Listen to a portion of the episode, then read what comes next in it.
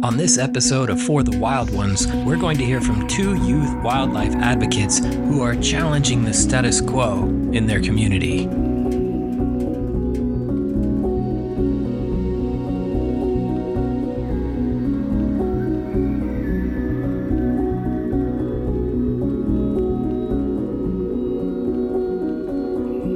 Hey, thanks for joining us. I'm your host, Josh Adler.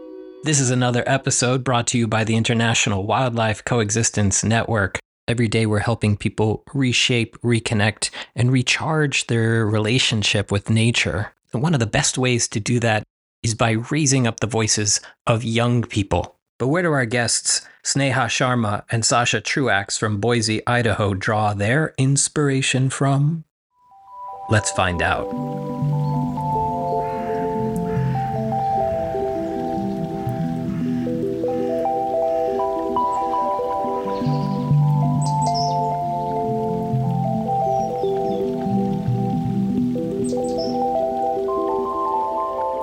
Do you two know each other?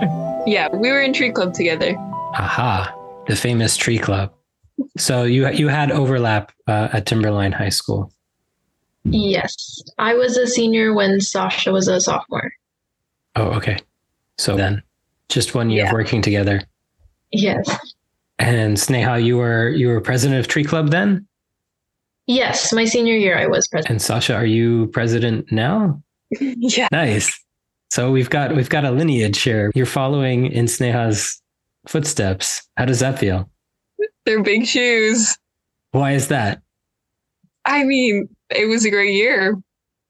Set a lot of precedents. Now, I don't know, doing my best, but Well, She's killing it. Yeah, from my understanding, you are killing it, as they say. Maybe you can go into a little bit more of what happened, Sneha, when you were president. Well, 2021 to 2022 was when I was president. So that was the year one of our teachers, the tree club advisor, came back to in person school as uh, I did as well. So that was the year we were trying to get back into in person meetings and readjusting after how crazy COVID was. And so we just had a lot of different things thrown at us, more rallies to go to, just more more trips we could go on together. So that was a big change. But I was not a part of Tree Club actually my sophomore and junior years just because of COVID. And so I did online school instead. So, how did you get involved in Tree Club? My junior year, I met Erin Stutzman, who is one of my favorite people on this planet. She was my teacher for AP Bio online, and I got really close with her despite being in an online setting. We would have Google Meets all the time and just got to know each other that way.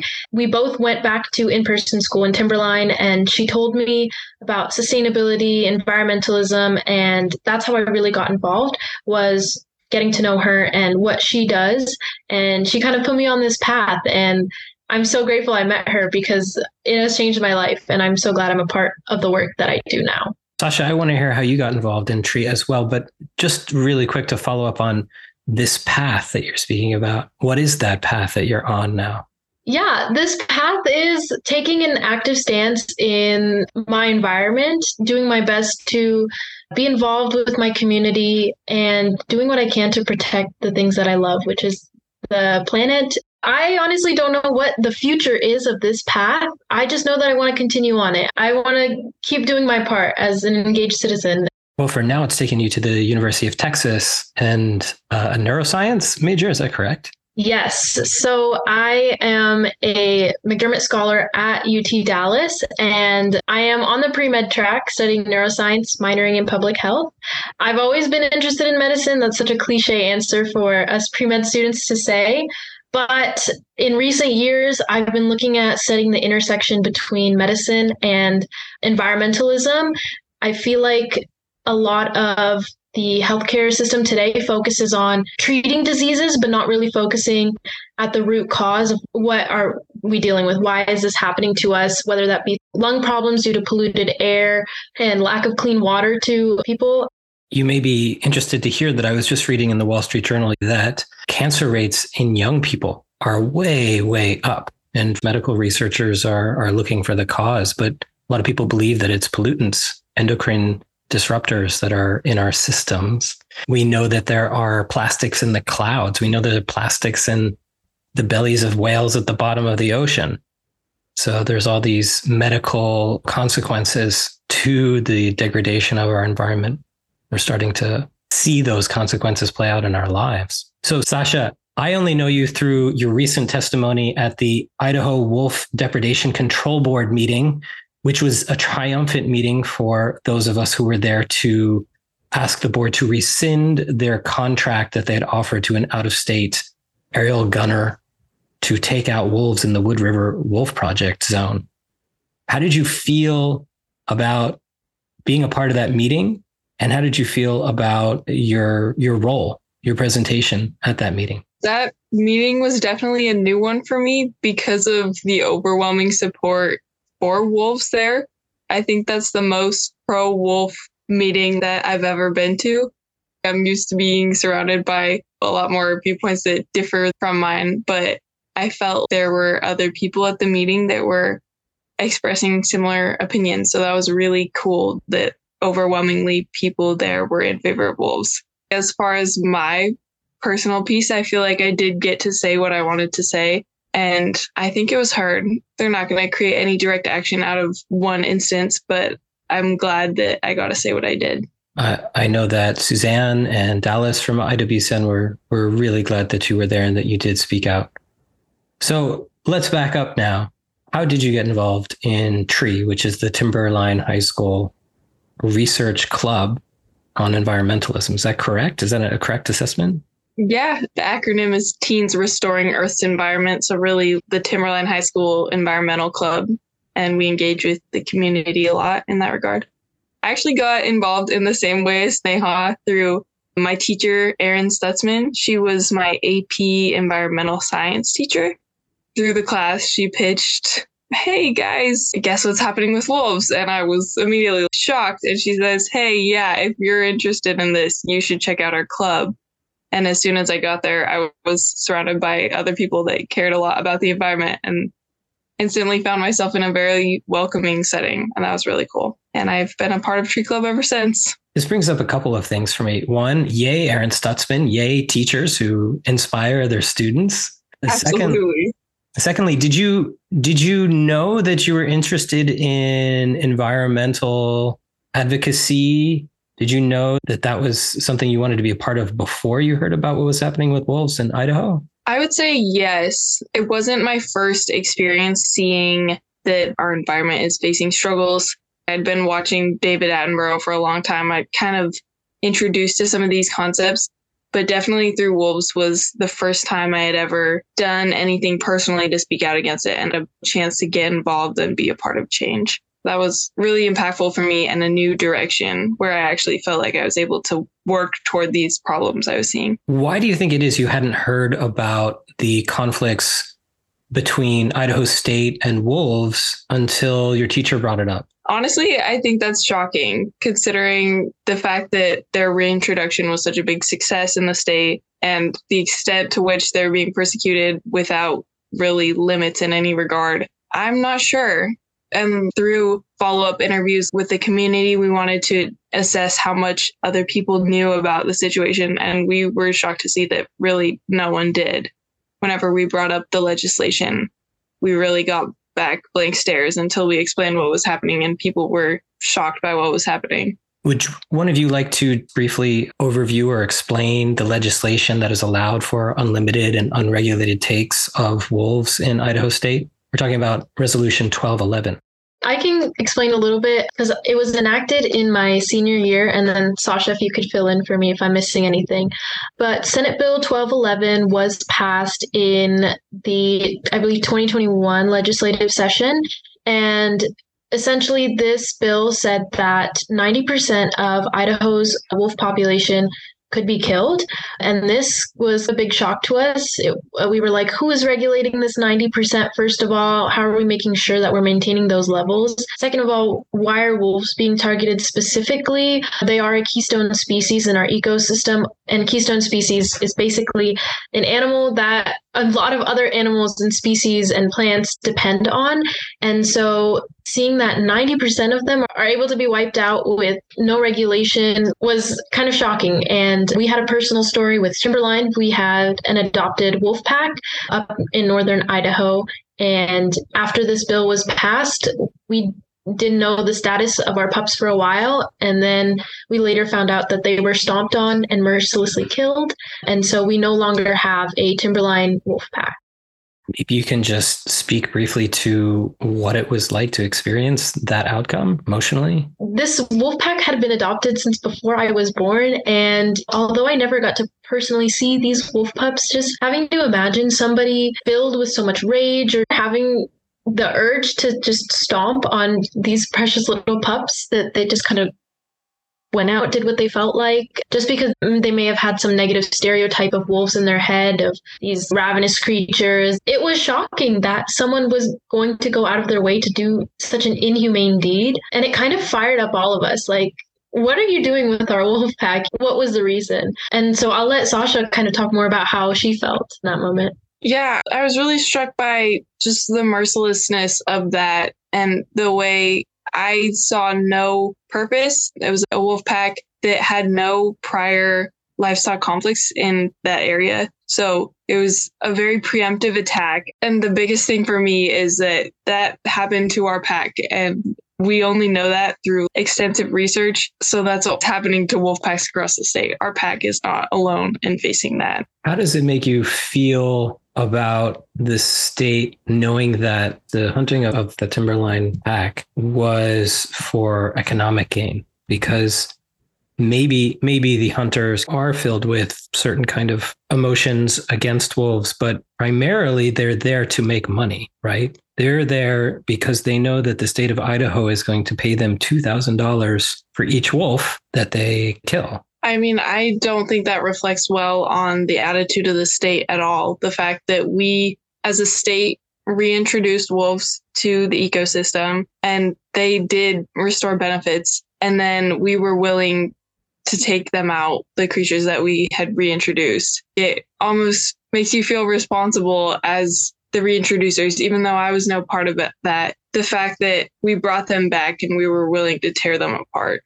Neha, can you speak more to this the sense of responsibility that Sasha's bringing up? How is it that we are responsible for wildlife? You know, we cause a lot of problems as humans. And going back to that reintroduction of wolves, we had seen this cycle of what would happen if we were to exterminate all wolves in the ecosystem. We had seen this in Yellowstone. Overgrazing happened due to rising elk populations, and the natural landscape was was not the same. And we had worked so hard to reintroduce wolves, and finally are restoring our natural ecosystem, seeing things flourish again. It's just heartbreaking to see people look past the history and ignore that, ignore the trouble that we went through trying to bring our home back to its natural beauty.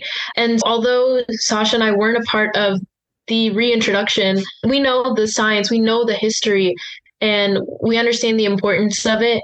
And that's why we feel this pressure as students studying environmental science to use our voice and do something about it and make it be known what has happened in the past and why we are fighting for wolves. I love this notion of restoring our home to its beauty. To me, it, it brings the idea of Sasha, you've got all these plants behind you that people won't see, but you've got all these beautiful plants. But anybody who has plants in their house, if they imagine somebody coming into their house and just destroying all their plants and then walking away, nobody would tolerate that. Nobody would condone that kind of behavior. And yet that's what you're suggesting, which I think is appropriate, Sneha.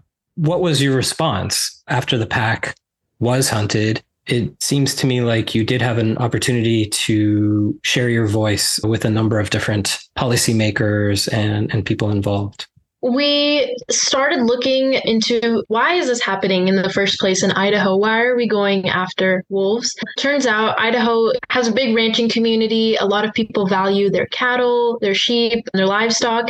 We looked more into that. And we had the opportunity in 2021, I believe, to speak with the Idaho Resources Rangeland Commission. I think I'm saying the acronym correctly, but they came in and we got to talk to them because they actually had been putting out a mini video documentary series, putting a negative story behind wolves, talking about how they're these ruthless animals that go after, kill our livestock. They're ruining the economy for ranchers, for farmers. They're devastating. And we kind of lured them into our classroom. We're like, we want to know more about what's going on.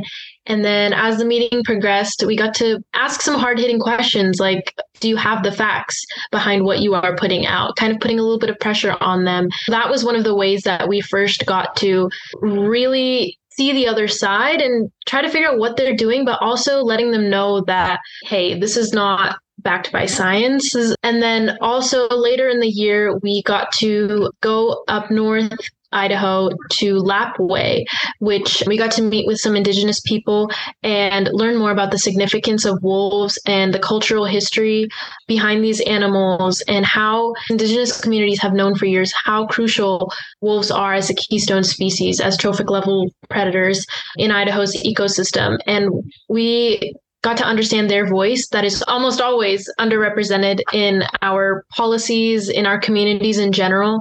And it was a way for us students to connect with that community, understand what's going on, and honor their beliefs as well. That sounds amazing. When you were able to meet with folks from the, the ranching and livestock community, and I'm guessing, Sasha, maybe you've had that chance too, were there surprises? Were there lessons learned or perspectives that they shared that, that you weren't aware of?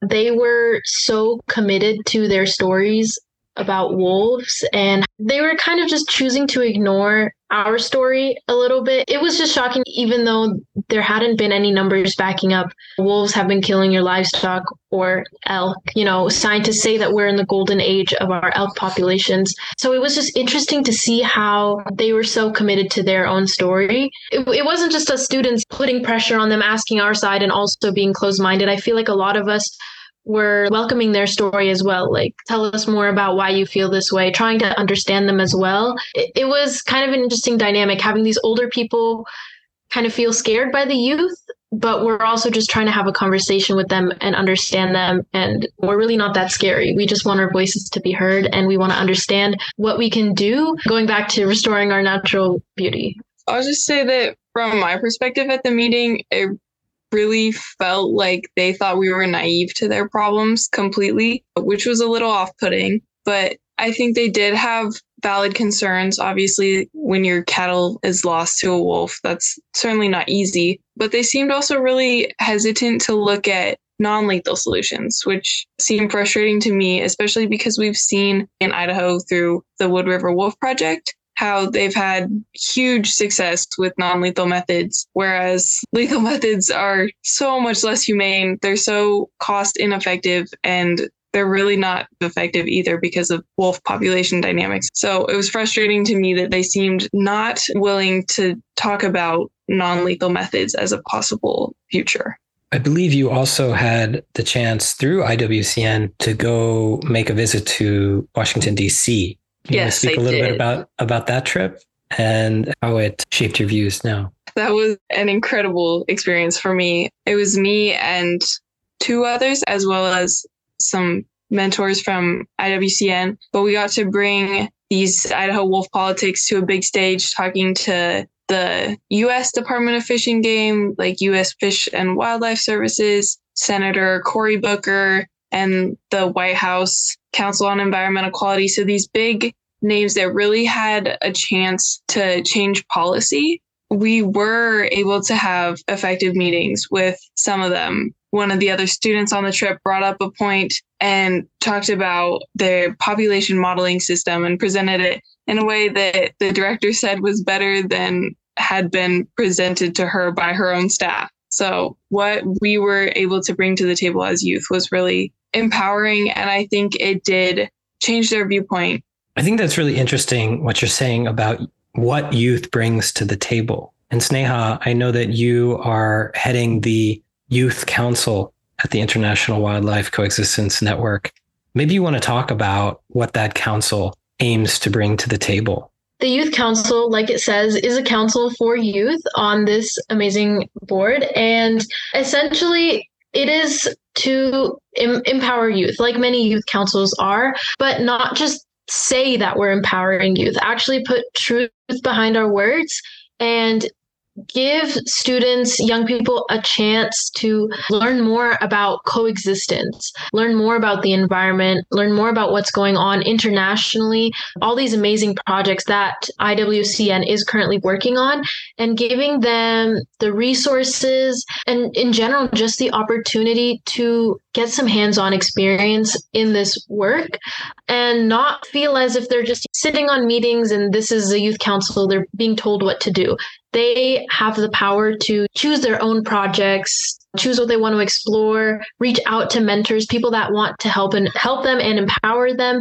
Because in a few years, these are the people that will be taking over. These are the people that will be most impacted by the choices that we make today, the choices that we have made in the past Mm-hmm. they are being handed off this somewhat kind of broken planet and it's their job to fix it. So why not include them in the decision making in all forms, in all levels, and actually give them a chance, not just say that mm, they're here to make the council look good or whatever. This is an amazing opportunity for youth to get involved in a way that we haven't seen before. Can you give an example of maybe a project that you'd be excited for the youth council to take on? We have so many projects that we're currently working on. I know that there's snow leopards and we have the wolves, of course, but I want to give students a chance to maybe start their own projects with the species, maybe in their local communities that they would want to help out in. Or I want to see if there's a way that we could somehow show the coexistence of all of these animals at a different level. Like, how can the snow leopards connect with the wolves in Idaho? They're from two very distinct regions, but it all works hand in hand. And I haven't really figured it out yet for myself. I really want the people that are chosen to be on this council to have that say of what they want to do. But another thing that I was discussing with the team was what if we present some art piece or some project to a larger group like the UN Biodiversity Council? Or what if we go to a COP, some of us, and have something to show them, something tangible that they can see that youth care about what is going on? At these COP meetings, these international meetings, youth haven't been given a chance at all to say anything. It's mainly the world leaders. But like I said earlier, youth are the people that are going to be making the decisions pretty soon. And we are seeing the effects firsthand of what's happening. I'm not sure what path we're going to take as a council, but I just know that it's going to be pretty spectacular. I'm sure. And you're, you're also working with our colleague, Allison Miller, who I know you're in good hands with working with Allison. She'll help you out any way she possibly can. Yes, Allison is amazing, and Suzanne Stone also is amazing. They've been a great help in starting this. So shout out goes to them.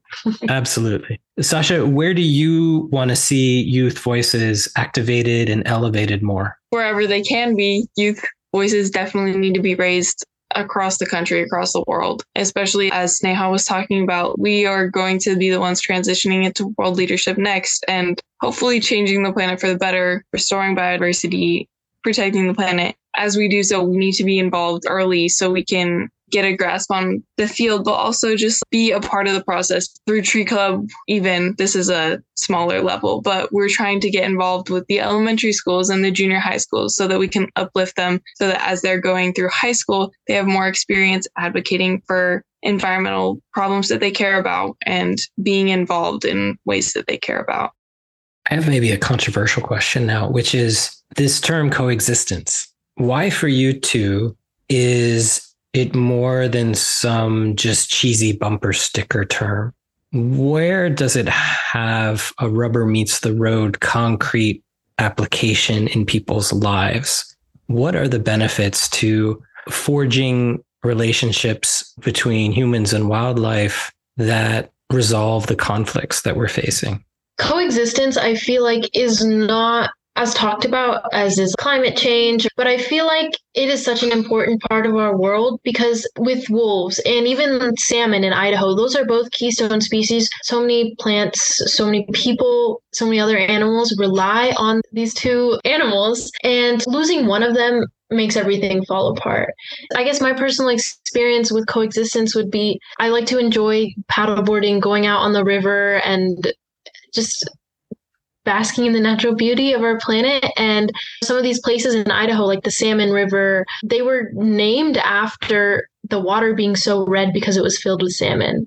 Now, when I go to these places, we're only getting one fish to return. It really is kind of heartbreaking to see that change. And so, coexistence to me is understanding that everything is connected. And if we don't value it, if we don't do anything to protect it, we are going to see the effects of it it's just something that I don't want future generations to experience. I want them to be able to go camping, to be able to go paddleboarding and understand why is this called the Salmon River? Why is this called Redfish Lake?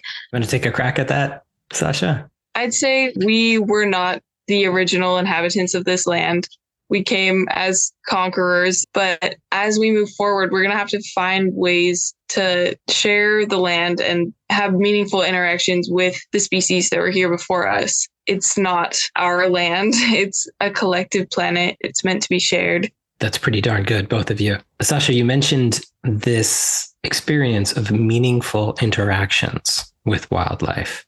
I'm wondering if you can provide a personal experience. I'd say almost every time I go outside. I love camping. That's one of my favorite things to do during the summer. I love hiking and being out in the wild makes me feel real. I, I don't know how else to say it. This summer, I went with my friend to an organization called Buffalo Field Campaign, where we spent two weeks in Yellowstone. And while I was there, hiking along the trails, seeing the mountains, the trees everywhere, I was able to feel how small I am in this world and how much love I have for the world around me. It's beautiful.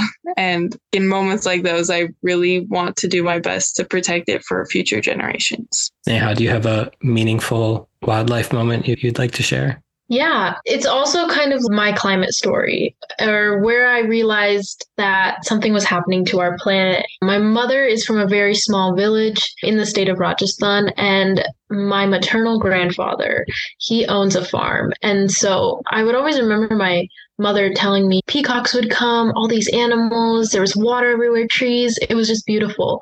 And so I was six years old and I went to the farm and I was like, what is this? It's all dry. It's it's nothing like you you mentioned in your stories. I don't see a single peacock. That's when my grandparents were like yeah it's it's not the same. Our world is changing and it's because of this. And that really opened my eyes and so now every time I go to India and I see a peacock, it's a reminder, it's a symbol of if we don't do anything, we're going to lose majestic creatures like the peacock. That story has always been in the back of my mind, but I, I never really knew what can I do about it. I'm just six. I'm just a kid. Until later in my life, I was like, wow, I, I can do something here. I can do something in Idaho. I can do something in my local community. I can do something with the wolves so they don't have to disappear like the peacocks from my grandpa's farm did.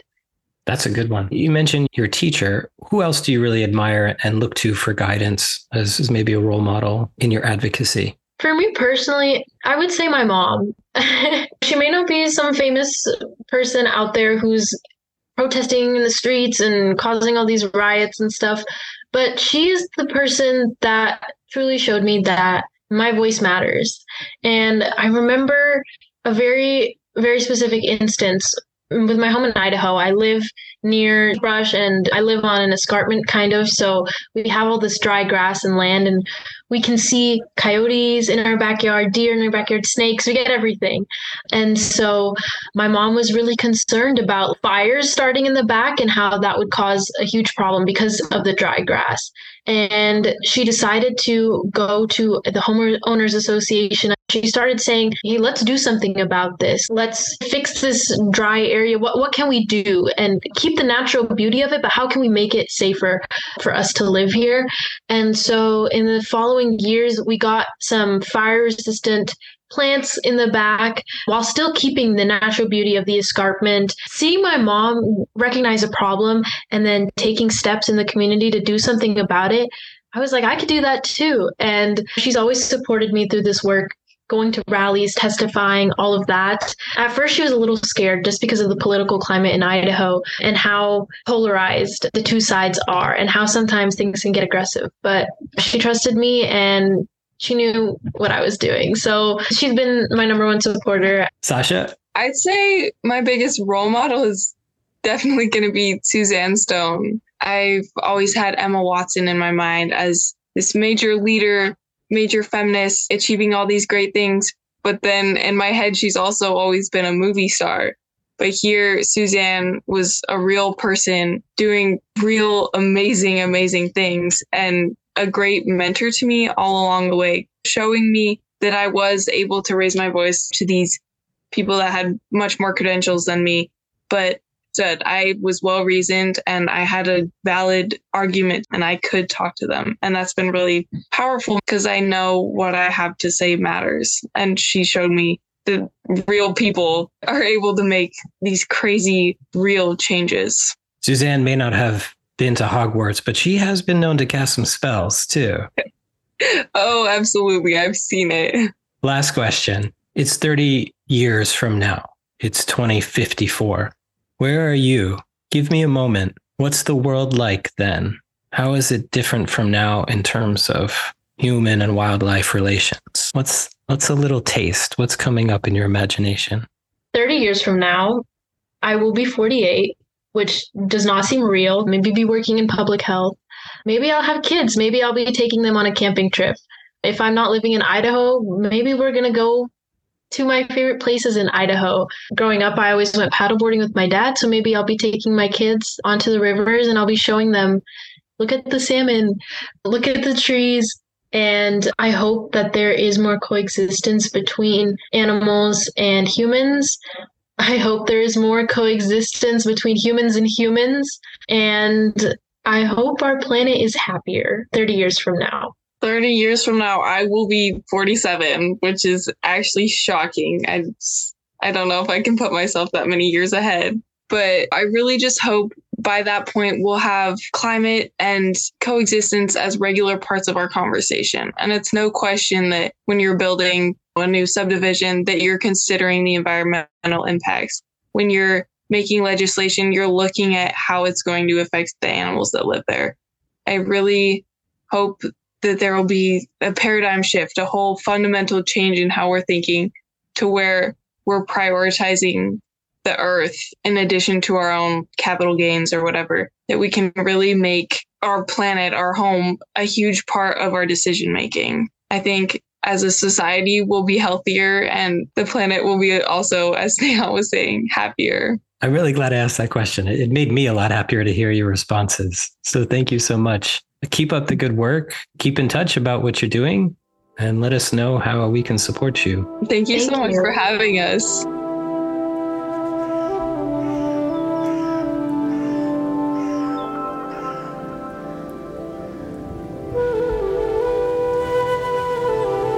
One way you can support Sasha and the rest of the Tree Club is by going to seedandspark.com and looking for the project called Children of the Wolves, which is documenting the Tree Club who are raising concerns about the state of Idaho's wolf management practices and what it means for our future. So be sure to make a donation and support the production of this important documentary project.